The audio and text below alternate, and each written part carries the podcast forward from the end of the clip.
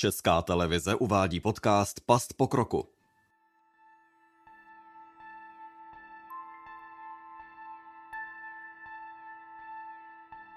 Přes 3 miliony barelů. Tolik ropy vyteklo na jaře 2010 do vod Mexického zálivu. 20. dubna tam totiž vybuchla těžební plošina Deepwater Horizon. Z poškozeného potrubí začala okamžitě do okolní vody vytékat ropa a unikala celých 87 dní. Zabila pak celé kolonie delfínů, ryb, želv i menších živočichů a nevratně poškodila vodní ekosystém. Jeden z největších úniků ropy do vody v historii je tématem dalšího dílu podcastu Past pokroku. Vítá vás u něj Aneta Černá. V Mexickém zálivu se ropa těží už od 30. let 20. století. Britská energetická společnost BP tak jen chtěla rozšířit množství těžebních plošin o další. Problémy se ale objevily už při budování vrtu. Navíc i přes doporučení vědců společnost zvolila levnější způsoby zabezpečení. Voda možná skryje všechno, ale tady mělo pochybení záhy doslova vyplavat na povrch. Do špatně utěsněného vrtu unikal plyn, který vystoupal z hlubin až k plošině. Tady už stačila jen jiskra a došlo k masivní explozi. Všech jedenáct zaměstnanců, kteří byli na místě, bylo zřejmě okamžitě mrtvých. Necelé dva dny po výbuchu se pak plošina převrátila a pod vodou začalo peklo. Z poškozeného potrubí začala unikat ropa, která do vody vytékala neuvěřitelných 87 dnů. Celkem se jí tak do zálivu dostalo téměř 380 tisíc tun. Nedozírná ekologická katastrofa zabíjela delfíny, velryby i želvy. Následky jsou na místě patrné dodnes, i 13 let po výbuchu. Dokázalo se lidstvo z fatální chyby poučit, nebo by se mohla opakovat? I to je téma pro mého dnešního hosta, Milana Pospíšila, prorektora a nově zvoleného rektora Vysoké školy chemicko-technologické v Praze. Pane profesore, vítejte. Dobrý den, děkuji za pozvání. Vaším oborem je právě ropa, respektive paliva obecně. Při té havárii na Deepwater uniklo do vody přes 3 miliony barelů ropy. Jak si vůbec tak obrovské množství můžeme představit? Je to, je to skutečně velké množství. Barel, pokud se nemýlím, je asi 160-160 litrů. Když to přepočítáte potom eh, na, na, na tuny, tak eh, do tuny se vleze zhruba asi mezi sedmi, osmi barely podle toho, jak ta ropa je, je těžká nebo lehká, tak tři miliony, když to vydělíme těmi osmi, tak jsme skutečně že na, na těch stovkách tisíc tun, takže to je, to je obrovské, obrovské množství. Zvláště, když to uteče do vody. Dokázal byste to k něčemu přirovnat? V novinařině se často přirovnávají eh, k fábím nebo k fotbalovým hřištím, tak tomu se třeba vyhněme, ale k čemu byste to připodobnil, takhle velké množství? To velké množství, když se podíváme standardně, jeden nákladní vlak je tisíc tun, je to nějakých 20 50 tunových vagónů cisternových, tak eh, kdyby to mělo, kdyby to mělo být i Eh, nějakých 300 tisíc tun, tak je to vlastně 300 vlaků, že, který, si se nemýlím, je půlkilometrový, takže to ať si každý představí, co to teda obnáší, jak, jaké množství, jaké množství materiálu. Jak už jsem zmínila, tak šlo o jeden z největších úniků ropy, ropy do vody v historii. Všechny ty technické chyby, které mu předcházely, najdou naši posluchači v článku na našem webu Věda 24. Jsou podle vás ty podmořské vrty nebezpečnější než ty na souši? Určitě, určitě ano. Určitě ano, protože eh, než se dostane ten vrt eh, k tomu ložisku, tak musí překonat eh, určitou eh, masu vody, takže to, to potrubí ten vrt teda vede Dneska už se nevrtá, dneska jsou schopni uh, ty, ty vrtaři, ty těžaři vrtat, dejme tomu, dva kilometry sloupcem vody, pak se dostanou vlastně na to dno toho, toho zálivu nebo toho, to dno, to dno mořské, kde vrtají že jo, dalších, dejme tomu, kilometr, ještě vrtají svisle a pak jsou schopni ještě vrtat dalších pět kilometrů Eh, bokem. A to moře nad tím samozřejmě nemusí být úplně klidné. Když přijde, je, je to třeba oblast, eh, ta ropa se těží hodně v místech, kde jsou třeba časté hurikány nebo tajfuny, tak samozřejmě, eh, když ta hladina je rozkolísaná, jsou tam velké vlny, ta ropná plošina, i když je obrovská, tak samozřejmě taky to může nějakým způsobem rozhýbat a pak je to moře hodně, hodně rozbouřené, tak samozřejmě ty, ty výkyvy toho, toho ropného vrtného zařízení, které má je také nějak limitované, tak když se dostane že někam přes, přes nějaký limit, tak pak může být nějaký problém. Tak samozřejmě, když je to, když se vrtá na, na souši, tak jedině, kdyby bylo nějaké zemětřesení nebo něco takového, jinak, jinak je to tam daleko bezpečnější. Jsou ty vrty podmořské i hlubší než ty na souši tedy? Uh, bývají uh, hlubší, protože se musí překonat právě ten vodní sloupec. Jinak, uh, co se týká pod tím dnem mořským, tak se dá říci, že to je, že to je pak srovnatelné. Ale tam je ten problém, problém vlastně, jak se dostat na to dno moře, co dneska umí pokud se nemýlím, jsou na to specialisti Dánové a, a, a Brazilci, takže těch firm, eh, které, které jsou schopny takto vrtat. To se prosím nejedná o, té, o, ty, o ty vlastní těžaře, jako je BP Shell, ale to jsou specializované firmy, které se soustředí na ty, na ty podmorské vrty. Ve kterých oblastech se v současnosti těží nejvíce ropy? Uh, kde se těží ropa nejvíce, eh, no, samozřejmě se to mění, takže standardně Standardně eh, je to, je to střední východ, střední východ, ale to jsou, to jsou většinou eh, vrty, které jsou pevninského charakteru. Podobně na tom je i, i Severní Amerika. Tam v současné době jsou velice, velice teď eh, těženy a využívány ropné písky.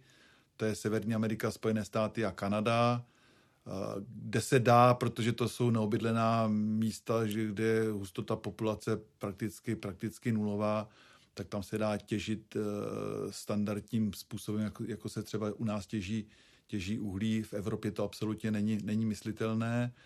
Z těch ostatních stále potom máme Jižní, Jižní Ameriku, Venezuela a, a, a podobně nesmíme zapomenout i, i, i, na, i na Rusko, Rusko a, a vlastně bývalé satelity eh, Sovětského svazu. Takže těch, těch míst na světě najdeme hodně. Eh, je zajímavé, že se vlastně říkalo, že za 50 let, že ropa dojde, to už se říká 50 let a stále se, stále se těží a vypadá to, že ropy ještě na těch 50 let minimálně budeme mít.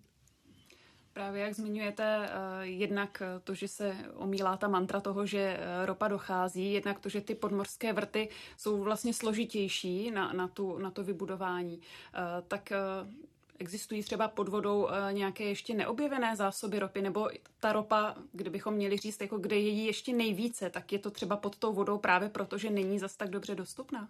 Já si myslím, že tam je velké, velká pravděpodobnost právě v těch, v těch zálivech, jako Mexický záliv a ostatní po světě jich najdeme těch lokalit několik, že tam ta pravděpodobnost, že se objeví ještě nějaké vydatné ložisko, určitě, určitě je.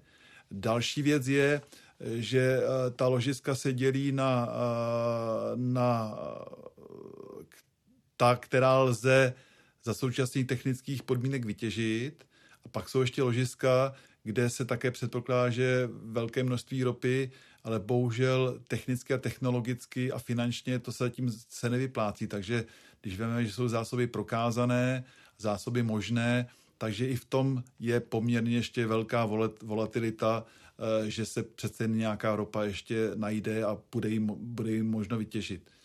Eh, co je ale asi jasné, že co se týká Evropy, tak v té Evropě těch ložisek eh, nových asi už moc nebude. V Severním moři, eh, vůbec to se týká no, v Balckém moři, že by něco takového se našlo. Takže ta Evropa na tom je tro, trošičku byta. My se k tomu množství ropy ještě vrátíme, ale pojďme na to teď na začátku úplně encyklopedicky a základně. Co je to vlastně ropa a jak vznikla? Tak eh, to samozřejmě u nás na vysoké škole je to, je to, je to obsahem předmětu, který se jmenuje technologie ropy a analýza ropy. Máme tam několik, několik docela zajímavých, zajímavých uh, předmětů pro naše studenty.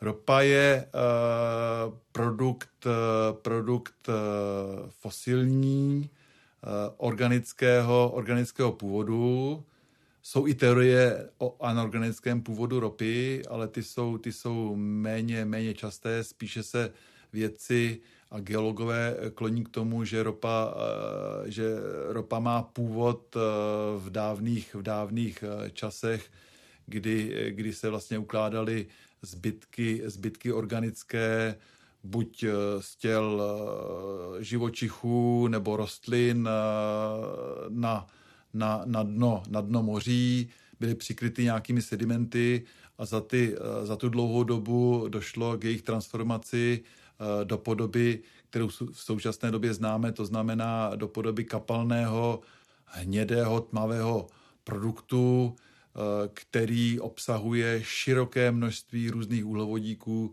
od těch nízkovroucích, tedy plynných, ty jsou, ty, ty, eh, těch je tam také, také část, uhlovodíků, které známe, které tvoří třeba benzín, který, který, který tankujeme u čerpacích stanic, pak, eh, když ten řetězec uhlovodíkový se prodlužuje, tak se dostáváme do oblasti, jako jsou třeba letecké petroleje, motorová nafta. To už dobře, ví, dobře víme všichni, že, že to jsou produkty, které jsou eh, s větší hustotou, nejsou tak, nejsou tak uh, mají teda větší viskozitu a větší hustotu, než má ten benzín. Pak následují olejové uhlovodíky, mazací oleje, také všichni dobře známe a končí to asfaltem, těmi, nej, nej, těmi nej, nejtěžšími produkty, které, nebo součástmi ropy, eh, kterých, eh, se kterými se můžeme setkat. Jak jste řekl, tak eh, ropa vznikala z různých látek. Liší se tedy třeba nějak ropa, kterou právě vytěžíme z těch podmorských vrtů a na souši, že právě vznikla z něčeho jiného? Je ta ropa v něčem jiná? Ta ropa je hodně, hodně podobná. Ten rozdíl, jestli ta ropa bude takzvaně těžší nebo lehčí, to znamená, jestli bude méně nebo více hustá, jestli více nebo méně poteče, záleží na tom, jak to ložisko je většinou staré. Protože eh, čím starší ložisko, eh, nebo ložisko, které, ze kterého mohly unikat nějakým způsobem ty lehčí uhlovodíky, tak ten, ten zbývající podíl, který v tom ložisku zbyde, tak je obecně s větší hustotou. Ta, ta, ropa, ta ropa je ve, více viskózní, e, méně, méně teče, hůře se také samozřejmě čerpá z toho vrtu, musíme využít i nějaké jiné technické možnosti. Ideálně, pokud je to ropa, která je eh, dobře, dobře tekutá, má nízkou viskozitu a v tom, v tom ropném ložisku je ještě poměrně velký tlak těch ropných plynů, protože když to ložisko navrtáme, to jsou ty klasické snímky ještě ze, staré, ze starých spojených států, jak navrtali do země, jak vytryskl, vytryskl pramen ropy, to je právě to, že, že ten přetlak těch plynů eh, žene tu, tu kapalnou zůru, eh, která pak vytéká že volně nebo stříká dokonce z toho, z toho vrtu. Takže samozřejmě i co se týká pod tím, pod tím mořem, část těch, eh, část těch ropných, ropných nalezišť obsahuje tu ropu těžší, část tu lehčí. Je, je, je to různé, nelze to říct obecně.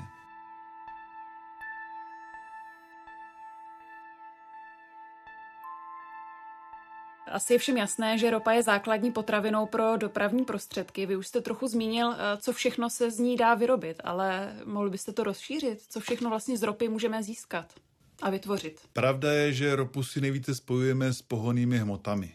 Jo, to znamená s benzínem a s motorou naftou, nesmíme zapomenout ani na, na, na letecký petrolej. Bez toho v současné době by se zastavila veškerá doprava. Nemáme v současné době žádnou alternativu, která by v plné, v plné míře nahradila benzín a motorovou naftu. Eh, zhruba asi 80%, 80% skutečně připadá na, na zpracování na pohonné hmoty. Eh, jinde ve světě, hlavně to se týká tam, kde té ropy je hodně, to znamená třeba ten, ten střední východ, tak se ropa využívá i přímo jako zdroj energie pro výrobu elektřiny, Eh, v elektrárnách, spalování, spalování ropy nebo těch těžkých podílů. Ten těžký podíl z ropy, eh, který vznikne po destilaci, eh, se, se nazývá mazut nebo těžký topný olej. V České republice využíváme i, i tyto těžké podíly při takzvaném sekundárním zpracování, že jsme schopni zase je rozbít a rozložit na menší molekuly a opět z nich vyrobit ta žádaná paliva s vyšší přidanou hodnotou. A nesmíme zapomenout i na to, že ropa je naprosto klíčová strategická pro petrochemii.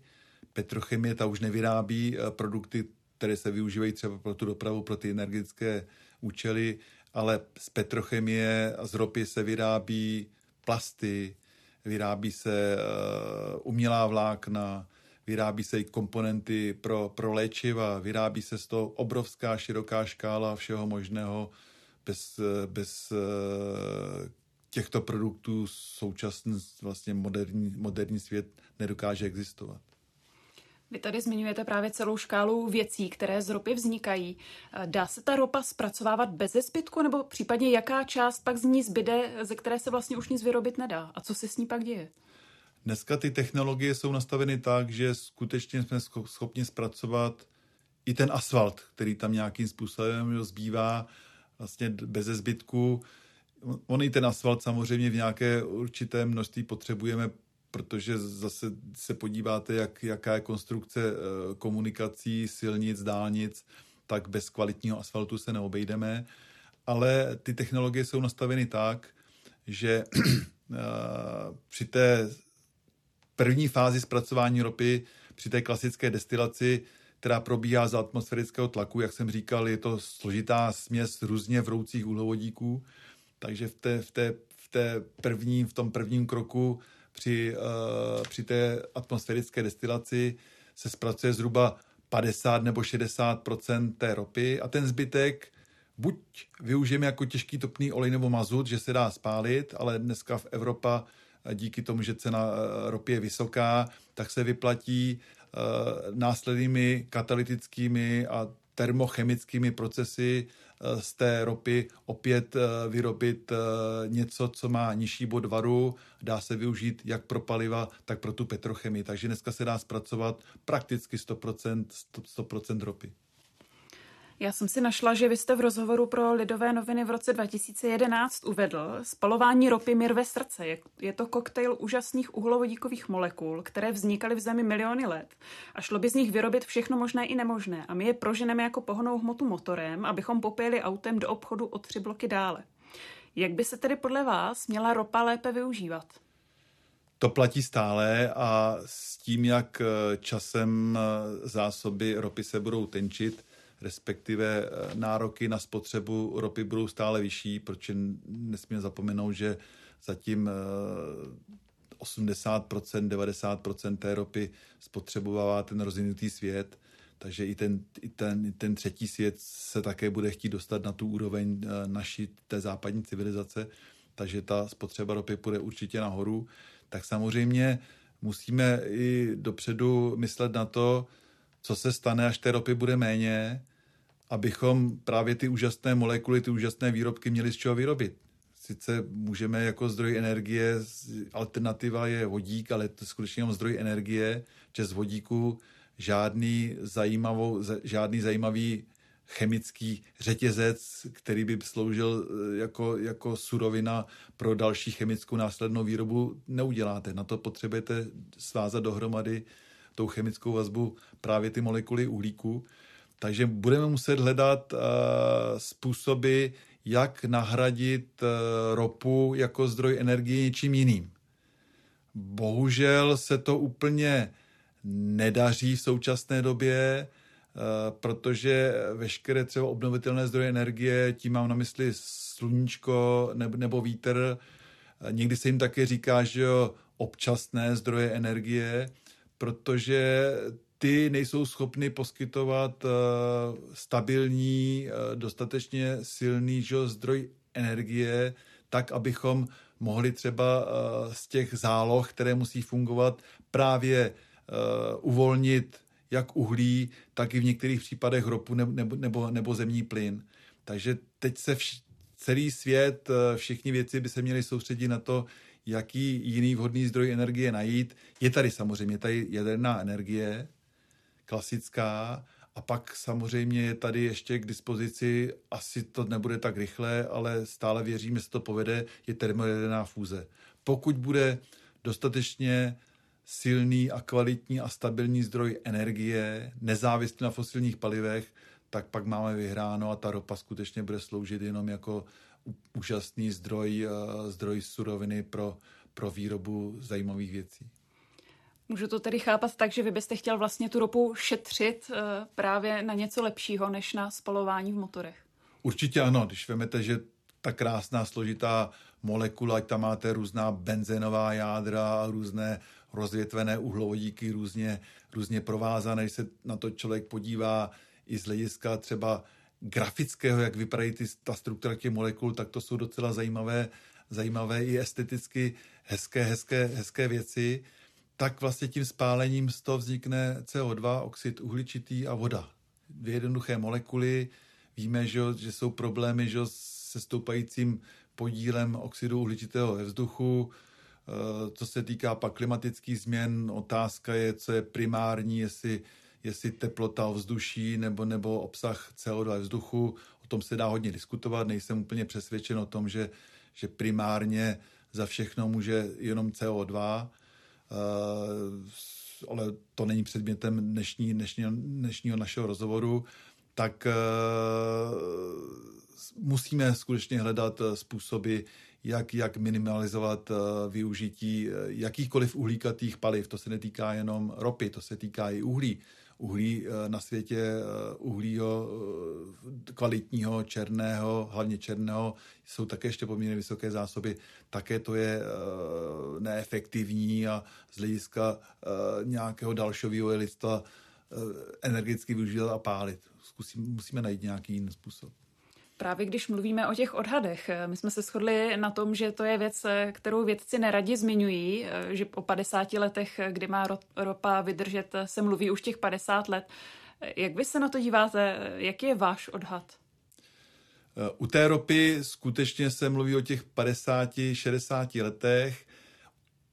Stejný, stejné odhady platí i pro zemní plyn který zemní plyn vlastně nejjednodušší metan, nejjednodušší uhlovodík, který, kterým vlastně na, na, na, na začátku toho, toho řetězce metan, etan, propan, butan pak pokračuje, že ta ropa dál, tak to je zhruba také okolo 50-70 let. To jsou prosím ty prokázané zásoby. Pak jsou ty potenciální, takže tam se bavíme asi zhruba že o dvojnásobném, o dvojnásobné době. A pak tady ještě máme uhlí, a uhlí je odhadováno dokonce asi na 150 let zásoby uhlí to jsou. Takže eh, když to sečteme dohromady, tak eh, toho fosilního uhlíku na té země kouli ještě máme poměrně, poměrně, poměrně hodně. Problém možná je v tom, že, že, ty, eh, že ta ložiska, že ty zdroje toho fosilního uhlíku, jak říkám, zemní plyn, ropa i uhlí, nejsou rovnoměrně, rovnoměrně rozložena tam, kde je největší spotřeba. To znamená, že eh, Evropa, která má velkou spotřebu, i třeba Severní Amerika, která má také velkou spotřebu, tak těch zdrojů tam zase tolik nemají. Největší že, zdroje ropy, zemního plynu, tak jsou třeba na středním východě, zase kde ta spotřeba není tak velká. Takže spíše do budoucna nemám tak obavy ani o zásoby, eh, zásoby eh, ropy, plynu, uhlí těchto fosilních paliv, jako spíš o nějaké politické a geopolitické rozpory, eh, když bude, dejme tomu, postupně docházet tato cená strategická surovina, jak se lidstvo na tom vzájemně dohodne a jak, jak budou mezi sebou ty jednotlivé oblasti komunikovat. To možná bude do budoucna větší problém, než, než, než to množství než to množství této strategické suroviny.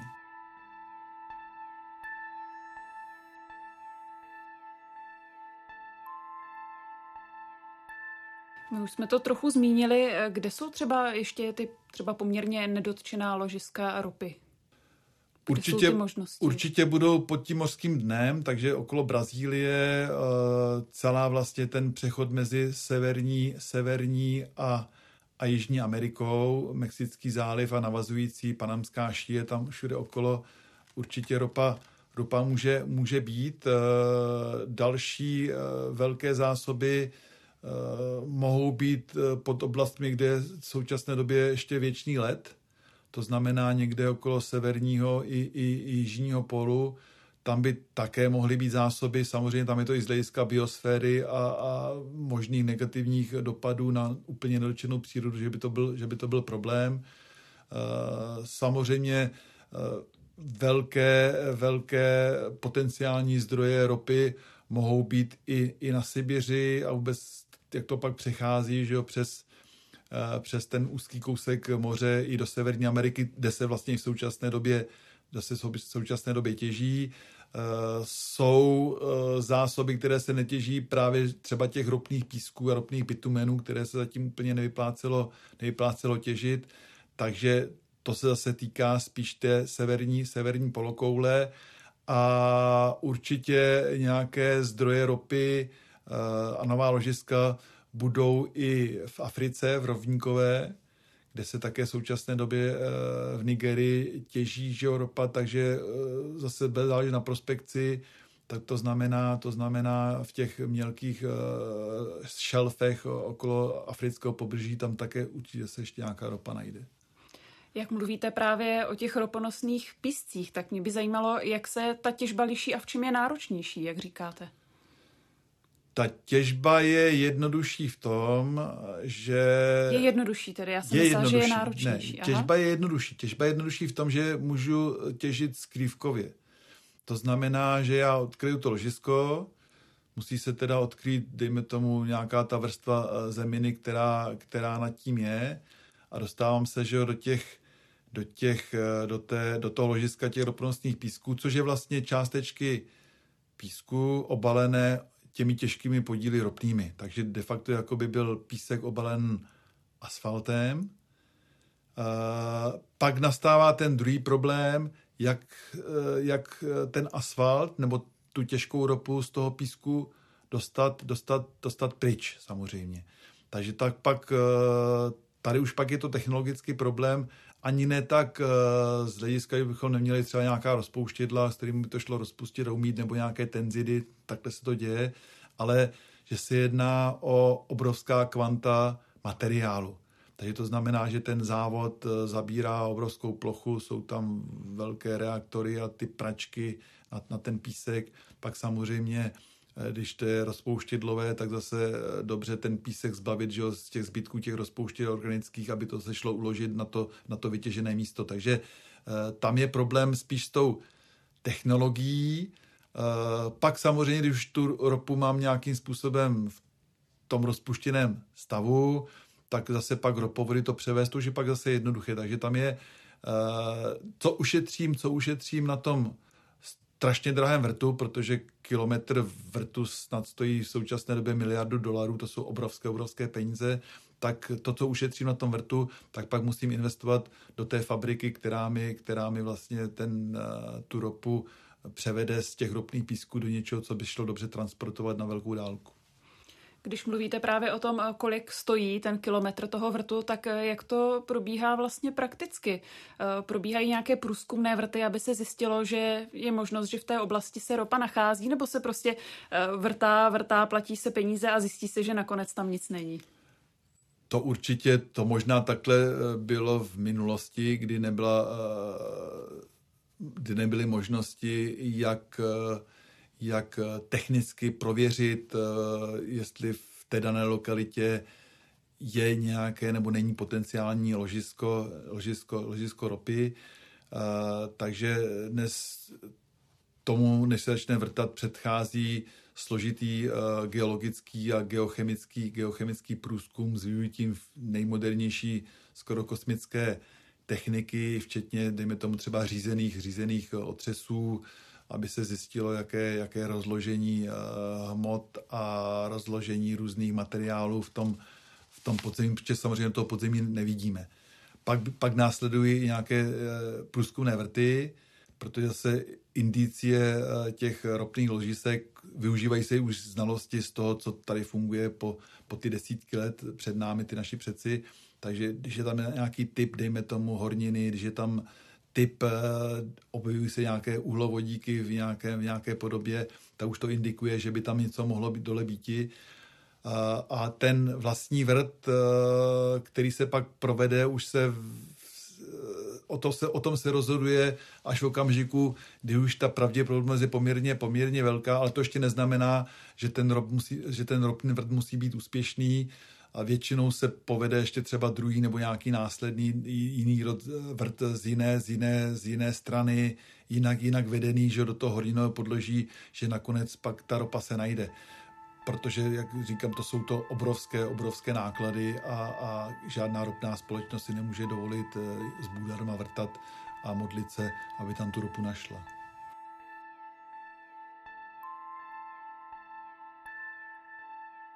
Když se ještě vrátím k tomu, že se mluví o tom, že ropa bude čím dál vzácnější, že ropa postupně mizí, tak eh, čím by se podle vás dala plnohodnotně nahradit? Nebo právě ničím? Vy jste zmínil třeba tu výrobu té syntetické ropy.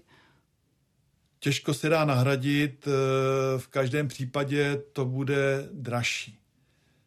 Ale dražší je to z toho důvodu, že na, na, na, na celém tom procesu je nejdražší ta energie, která, kterou já potřebuju pro výrobu té ropy.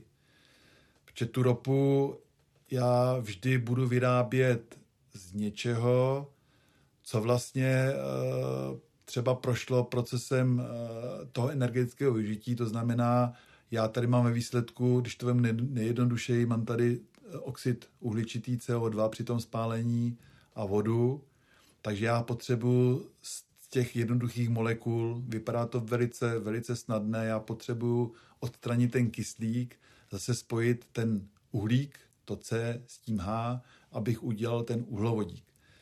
To se dá samozřejmě, ale zatímco to spalování je takzvaný proces exotermní a uvolňuje se energie, kterou tak na kterou tak čekáme a kterou tak využíváme pro, pro, náš, pro náš každodenní život, to, to, co chceme při tom, vlastně při tom energetickém využití že, té ropy, tak naopak, naopak tam tu energii musím dodat.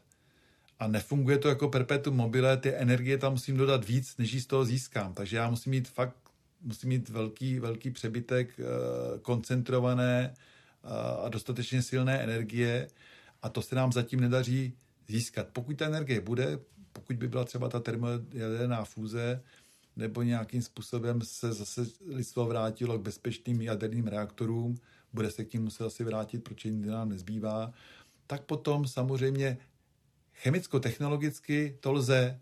Máme procesy, máme katalyzátory, jsme schopni to i inženýrsky postavit ten závod, to všechno umíme, ale nevychází to úplně, nevychází to úplně cenově. Takže budeme schopni, dejme tomu, i eh, z CO2, z oxidu, eh, z oxidu uhličitého a z vody, nebo z vodíku respektive, zpět zase syntetizovat ten původní uhlovodíkový řetězec. To půjde. Jak jsem říkal, máme tady možnosti z řady plastových odpadů, kde máme dlouhé řetězce eh, uhlovodíkové, tak se vhodným způsobem také technicky a technologicky umíme z těch dlouhých molekul udělat kratší, které pak využijeme i pro, nejenom pro, zase pro paliva motorová, ale hlavně eh, do budoucna se měli, bychom se měli soustředit především na to, na to chemické a petrochemické využití. Takže u té syntetické ropy vlastně musím věnovat víc energie na to, abych vyrobila méně energie, než jsem tomu věnovala. Ano, ano, ano. Vždy... Jaký to má tedy smysl v podstatě? Tak, smysl to má, smysl to má v případě, že budu chtít vyrobit surovinu pro, pro nějaký zpracovatelský průmysl.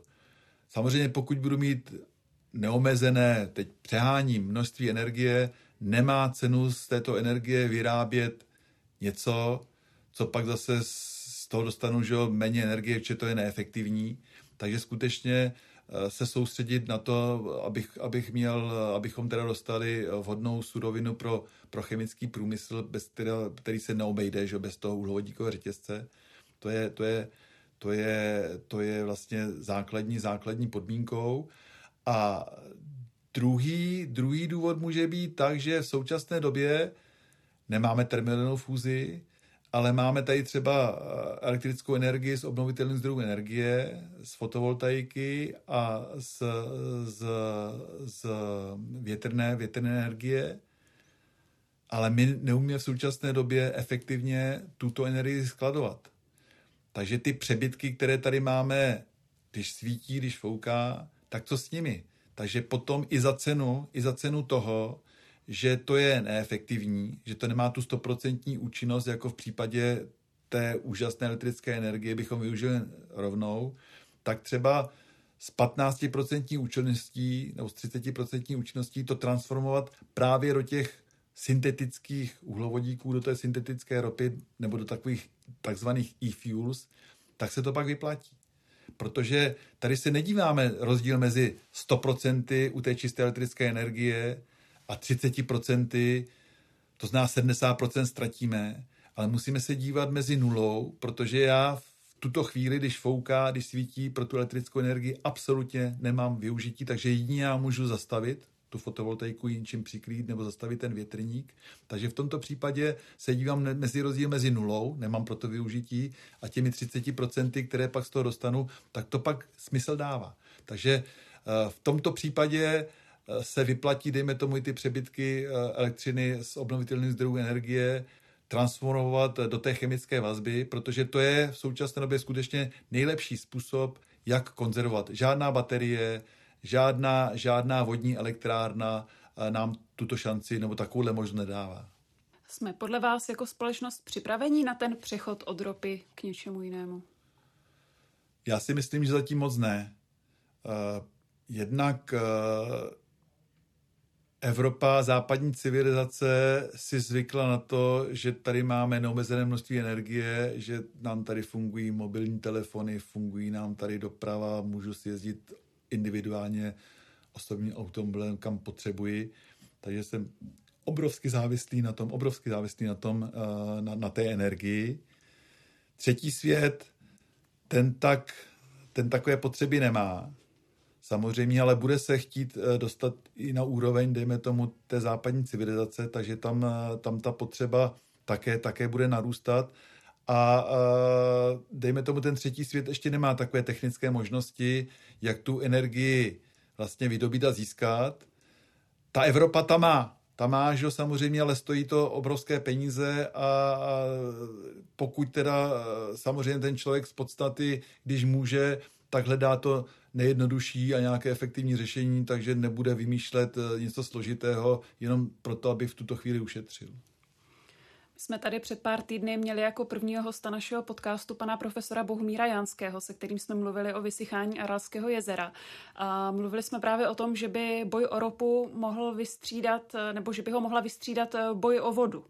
Eh, je to podle vás tak, že ta voda se stane v podstatě cenější surovinou než ta ropa, nebo půjdou ty boje a konflikty o vodu a ropu tak nějak zároveň ruku v ruce? Já myslím, že se spojí dohromady, to půjde v ruku v ruce protože voda, ne, že bychom ji neměli na té planetě málo, vody máme spoustu, ale 99% je v mořích samozřejmě, slané vody, která není využitelná.